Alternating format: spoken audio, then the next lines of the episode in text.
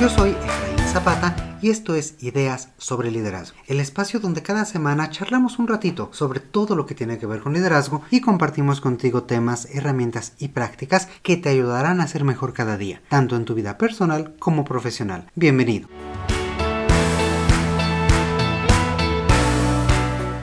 Seguramente has escuchado más de una vez esta historia o una parecida. Inicia con una persona talentosa, en un buen puesto, tal vez con potencial de desarrollo en el corto o mediano plazo una persona que le va bien en su trabajo y puede ser considerada exitosa. De pronto llega alguien más, generalmente un amigo de su tiempo como estudiante o de un trabajo anterior, y esta persona viene con una propuesta interesante. Viene a invitarlo a trabajar en un nuevo desarrollo, una nueva empresa, a un proyecto emergente o simplemente a darle una oportunidad de negocio para emprender juntos. Nuestro protagonista decide no aceptar. Pasan los años y resulta ser que la invitación se convirtió con el tiempo en una gran empresa. Puede ser Google, Amazon, Microsoft, incluso la posibilidad de haber invertido en Bitcoin eh, o cualquier otra cosa que hoy nos parezca muy atractiva. Generalmente este tipo de historia se cuenta como un preámbulo para hablar sobre la importancia de no dejar pasar oportunidades, de tomar riesgos, de ser proactivos. Sin embargo, ¿qué pasa con esta persona que dijo que no? En estas anécdotas la moraleja es que no queremos ser aquel que dejó pasar la oportunidad, pero realmente es tan malo como parece. En serio, esta persona necesita resignarse y no aspirar a más. Más aún, dejemos por un momento este tipo de oportunidades que parecieran decisiones que cambian la vida. ¿Cuántas veces nos quedamos pensando, debí de haber hecho esto, no debí de haber dicho aquello? Peor aún, ¿cuánto tiempo nos hemos eh, dedicado a pensar y encasillarnos en eso? Pues bien, el día de hoy me gustaría platicar contigo sobre cómo afrontar este tipo de pensamientos, cómo trabajar con uno mismo para no quedarse estancados en estos remordimientos, arrepentimientos o frustraciones. ¿Cómo hacer para que no se vuelvan un obstáculo insuperable, sino que nos fortalezcan para lograr nuestros objetivos personales y profesionales?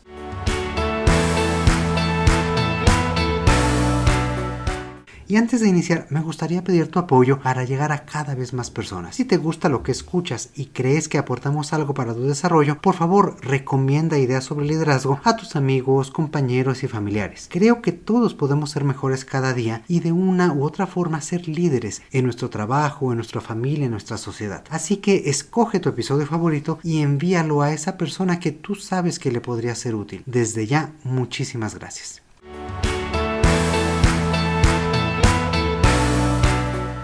Y bueno, retomemos el tema. Por lo general, nosotros mismos somos nuestro más severo crítico, especialmente cuando tenemos posiciones de liderazgo y realizamos decisiones que afectan a otras personas o a la organización en su conjunto. Es común, es constante pensar si se ha hecho lo suficiente, si se ha hecho lo correcto. Eh, todo este tipo de pensamientos pueden convertirse en un fantasma que ronda nuestra cabeza mucho tiempo. Si tú lo has experimentado, también sabrás que por lo general no se trata de grandes decisiones que te cambian la vida, como las de la historia de la introducción. Hasta una palabra, un detalle en una conversación, un ademán, pueden convertirse en algo a lo que damos vueltas y vueltas, al menos todo el día, pero en ocasiones pues mucho tiempo más. Incluso pasa lo mismo cuando no hemos todavía tomado una decisión y tomado una acción. Si sabemos que necesitamos resolver algo, podemos estar pensando de mil y un formas en ello, dándole vueltas sin lograr un proceso aparente. Y sabemos que pues todavía no hemos hecho nada, que es lo peor. Los psicólogos tienen un término especial para describir este rasgo de personalidad de pensar mucho las cosas. Le llaman la necesidad de cognición. En su parte positiva, esta necesidad de cognición nos permite entender a profundidad las cosas, dar sentido a la realidad y tener una mayor seguridad de autoestima. Sin embargo, como todo, también puede tener un efecto negativo cuando nos lleva a preocuparnos de más, a generar ansiedad y entrar en un círculo vicioso. Un ejemplo del lado positivo de la necesidad de cognición es que pueden ser personas excelentes para realizar planes. Tienen la capacidad de ver múltiples enfoques y escenarios, previendo todo lo que será necesario, los posibles riesgos, los posibles obstáculos y sobre todo encontrando soluciones aún antes de que se presente cualquier problema. Otro beneficio es que cuando este tipo de personas realizan una propuesta es porque conocen a profundidad todas las implicaciones y pueden estar completamente seguras de sí mismas. En este sentido, da fortaleza, da eh, mayor autoestima y eleva la seguridad de las personas al presentarse esos momentos, porque ya han pensado qué hacer y ya saben cómo pueden actuar de diferentes formas para lograr el resultado que necesitan.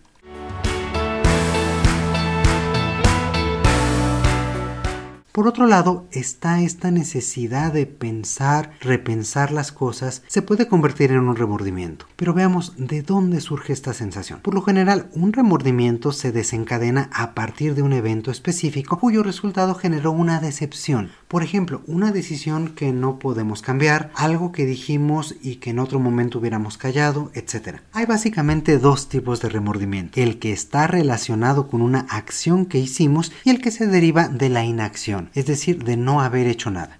Como líderes es más sencillo trabajar el primer tipo, tanto de forma individual como apoyando a otras personas. Es decir, cuando reenfocamos las decisiones y acciones que tomamos, podemos verlas más fácilmente como una fuente de aprendizaje. Entender qué estábamos pensando, cuál fue el error en ese momento, corregirlo y continuar adelante. El segundo tipo de remordimiento, aquel que tiene que ver con lo que no hicimos, con las oportunidades perdidas, representa un mayor reto. Sin embargo, la clave está en romper el círculo vicioso que se forma y entonces evitar esta sensación de estancamiento. Veamos a mayor detalle cómo funciona esto. Una característica del remordimiento es que es un sentimiento muy difícil de eliminar. Se vuelve en una emoción pesada, una, una emoción intrusiva que puede durar, como decíamos, minutos, días, semanas o incluso años. Y es así de prevalente porque desencadena una serie de emociones diferentes como el arrepentimiento, la frustración, la pena, eh, la intolerancia hacia uno mismo, etc. Todo este cóctel de emociones, junto con los pensamientos reiterados aumenta la actividad en una zona del cerebro llamada corteza orbitofrontal. En esta zona es donde se generan las decisiones. Sin embargo, ya no hay nada que decidir porque ya hicimos la acción. Ese momento ya pasó. Entonces, el cerebro se queda estancado y se queda rebotando todas las opciones que pudieron haber sido y no fueron. El cerebro siente que todavía tiene que tomar la acción, pero ya la tomó, ya no puede hacer nada sobre ello. Finalmente, este rebotar de acciones, de decisiones, de emociones genera este círculo vicioso del cual estábamos hablando antes. Uno sigue pensando lo que hubiera hecho, se refuerza la frustración, se experimenta estrés por un resultado que ya no se puede cambiar. Cuando llegamos a este punto corremos el gran riesgo de que el estrés se vuelva crónico e inclusive se pueda perjudicar nuestra salud. Hay incluso estudios que demuestran que este tipo de pensamientos y preocupaciones crónicas en el largo plazo están asociados con un declive cognitivo e incluso con la aparición de enfermedades como el Alzheimer.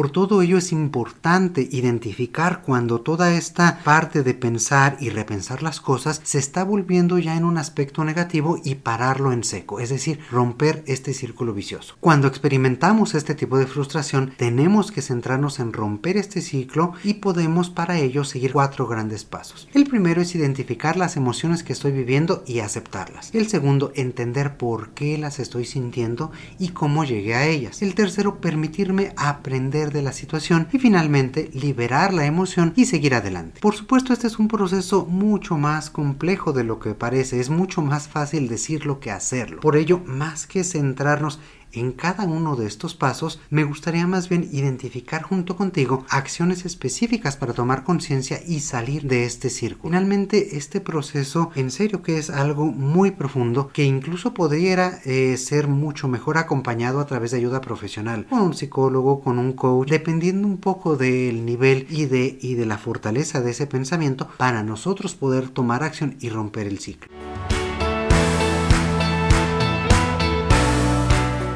Por ello vamos a ver cómo tomar acciones puntuales. Y una primera acción es distinguir cuándo el pensar y analizar algo es realmente útil y cuándo estamos solamente dando vueltas a las cosas y lamentándonos. Como dijimos al inicio, la necesidad de cognición también tiene un lado positivo que nos ayuda a planear. Aprovecha esa parte y aprende a detenerte a tiempo. Cuando en vez de comenzar a ver posibilidades ya estás empezando a generar preocupaciones, es un claro indicador de que estás sobreanalizando las cosas. Aunque parezca increíble, hay personas que piensan que preocuparse les va a ayudar a tomar una mejor decisión. Por el contrario, cuando nos preocupamos, lo que suele pasar es que nos centramos en un solo aspecto y dejamos de ver muchos otros elementos. Por tanto, nuestra decisión suele ser de menor calidad. También cuida en no sobreanalizar lo que ya has hecho, lo que ya has decidido. Como decíamos antes, nosotros solemos ser nuestro mayor crítico. Es cierto que es importante monitorear lo que hacemos y decimos para poder afinar nuestras habilidades y aprender. Entonces, identifica hasta dónde donde el análisis de una conversación o de una decisión ya tomada te ayudan a aprender de ella y cuando se empieza a convertir en un reclamo a tu propia persona. Por ejemplo, es sano observar qué pudiste haber hecho diferente, pero cuidado cuando llegas al punto de pensar que por haber cometido cierto error eres menos inteligente o vales menos. En ese momento ya no estás aprendiendo sino lastimándote a ti mismo.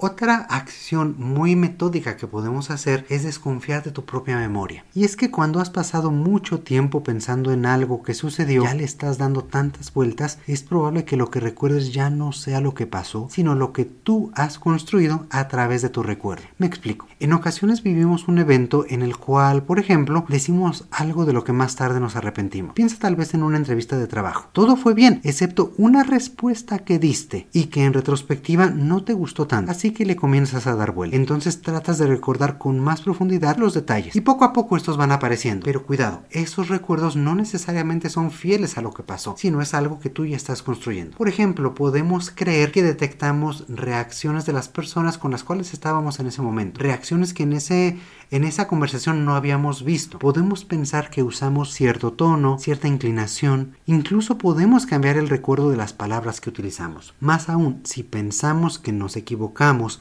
o que no nos gustó nuestra respuesta, lo que nuestra mente hará es tratar de encontrar evidencia de ello. Va a estar entonces buscando los errores y cualquier duda sobre lo que pasó lo va a convertir en un error más. Cada vez nos estaremos alejando más de lo que en realidad sucedió y de todas nuestras buenas respuestas que tuvimos con la otra persona. Para evitar esto, en vez de centrarte en lo negativo, busca recordar todo aquello que sí hiciste bien y con lo que te sentiste cómodo en ese momento. Entiende el origen de lo que consideras fue el error, pero no te quedes únicamente en eso. Además, cuando comiences a escucharte a ti mismo encontrando más y más errores, detente inmediatamente. Puedes pedir incluso apoyo de otra persona, incluso de alguien que haya estado en ese momento y pedirle retroalimentación sobre cómo te observó. En muchas ocasiones lo que tú considerabas un error tal vez ni siquiera fue percibido o simplemente no fue lo más significativo de esa conversación.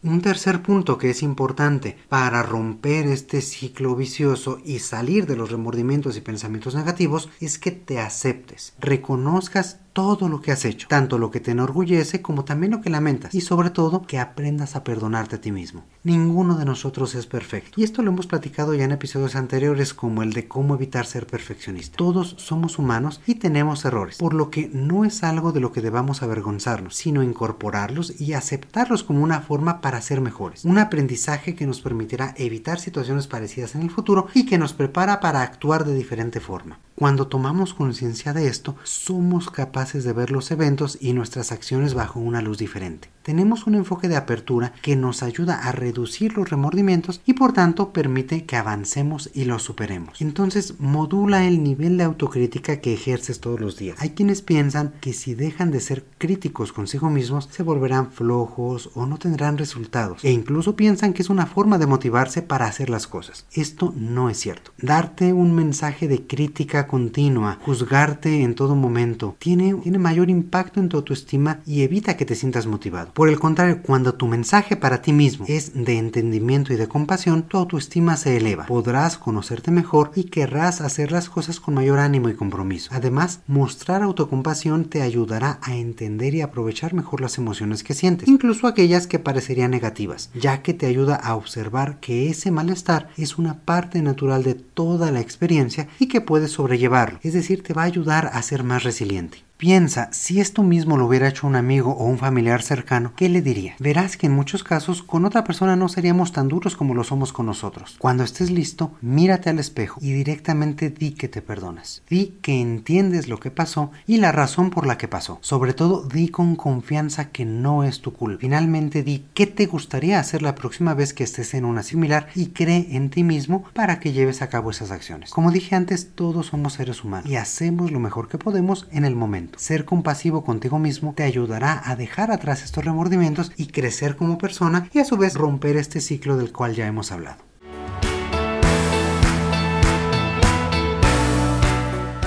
Una de las premisas del desarrollo humano es que nuestro lenguaje construye nuestra realidad. Esto significa que todo lo que digamos tiene un efecto en las emociones y pensamientos que tenemos. Por ello, identifica la forma en que hablamos y nos referimos a las cosas. Y todo esto puede ayudarnos a transformar realmente quiénes somos. Cuando nos repetimos constantemente, debí de haber hecho esto o aquello, en realidad nos estancamos en lo que ya pasó. Para cambiar y salir del pasado, cambia lo que te dices para encontrar nuevas oportunidades y formas diferentes de hacer las cosas. Deja de decir debí de y comienza a decir qué pasaría si. No sé si lo notaste, pero cuando hablamos al inicio sobre esta forma de pensamiento, algo que a mí me parece muy interesante es que la necesidad de cognición brinda sus mejores beneficios cuando se aplica a planes y acciones futuras, es decir, cuando nos permite ver qué podemos hacer, qué cosas tomar en cuenta y cómo crear nuevas posibilidades. Por ello, procura pensar más en el futuro y lo que harás en vez de estancarte en lo que ya pasó. Crear ideas positivas sobre el futuro y explorar posibilidades tiene también un efecto revigorizante y puede ayudarte a encontrar nuevos caminos. Encontrarás oportunidades emocionantes y estimulantes para trabajar con más ahínco, más motivación. Te permitirá centrarte en lo que sí puedes hacer, en lo que está bajo tu control para cambiar y ser proactivo. Aquí déjame contarte una anécdota. En este punto déjame te cuento una anécdota. En una ocasión trabajé con una persona que de joven fue una verdadera apasionada de la música. Ella estudió guitarra clásica y es muy buena. Cuando concluyó sus estudios decidió tomar un trabajo parcial mientras se abrían otras oportunidades en su carrera musical continuó su desarrollo laboral y cuando se dio cuenta tenía un trabajo de tiempo completo en un área financiera y hacía años que no tenía una presentación eh, de guitarra, que era lo que a ella tanto le gustaba hacer. En este punto comenzó a experimentar remordimiento y decirse a sí misma que debió de haberse centrado mucho más en su carrera musical. Dejó de disfrutar lo que hacía y se estaba lastimando y diciendo una y otra vez que eso no era lo que tendría que haber hecho. Platicando con ella comenzamos a cambiar este enfoque y a abrir posibilidades. En ese momento ya no quería cambiar la carrera, pero añoraba esa parte musical que había abandonado. Así que se comenzó a preguntar qué pasaría si cambiara de entorno. ¿Qué pasaría si ella pudiera aportar a otros músicos o les pudiera ayudar a lograr sus metas? ¿Qué pasaría si ella pudiera utilizar todas sus habilidades pero de otra forma? Este tipo de preguntas la llevaron a buscar oportunidades de trabajo en organizaciones vinculadas con la música, en universidades e incluso a llevar a cabo charlas y conferencias para jóvenes músicos. Ahora es administradora financiera en un festival musical internacional y realmente se siente mucho más contenta con lo que hace, ya que no ha dejado de lado eso que la apasionaba, que la motivaba, pero tampoco dejó el desarrollo laboral de esta carrera que había iniciado de una forma un tanto esporádica.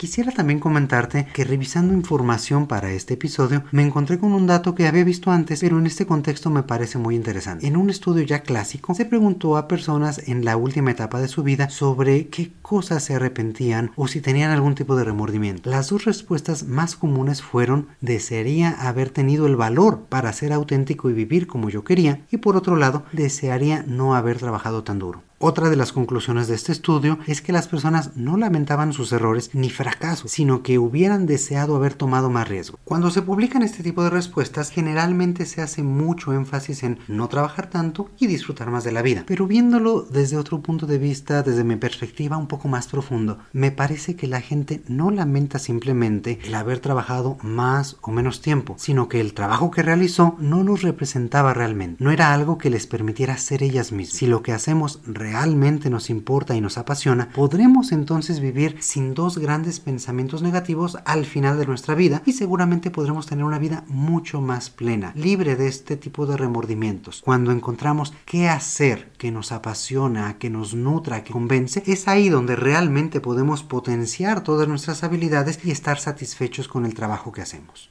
Y bueno, me parece que el día de hoy hemos tenido un episodio más profundo y reflexivo, pero que nos da herramientas importantes para mantenernos centrados como líderes sin caer en la trampa de los pensamientos negativos y remordimientos que solemos analizar una y otra vez. Para ello, autoobservarse, aceptarse como ser humano y transformar nuestro enfoque nos ayudarán a ver hacia el futuro, aprovechar nuestras cualidades y crecer como personas. De esta forma estaremos en mejor posición para apoyar a los demás y ser mejores líderes. Y ahora es turno para ti. ¿Te has encontrado analizando una y otra vez una cosa? ¿Cómo ha salido de este tipo de ciclos, o tal vez estás actualmente en uno de ellos. Cuéntanos tu historia y dinos cómo este o algún otro episodio te han ayudado. Siempre nos llena de gusto recibir tus mensajes que nos permiten enriquecer este espacio que es tuyo. Escríbenos a hola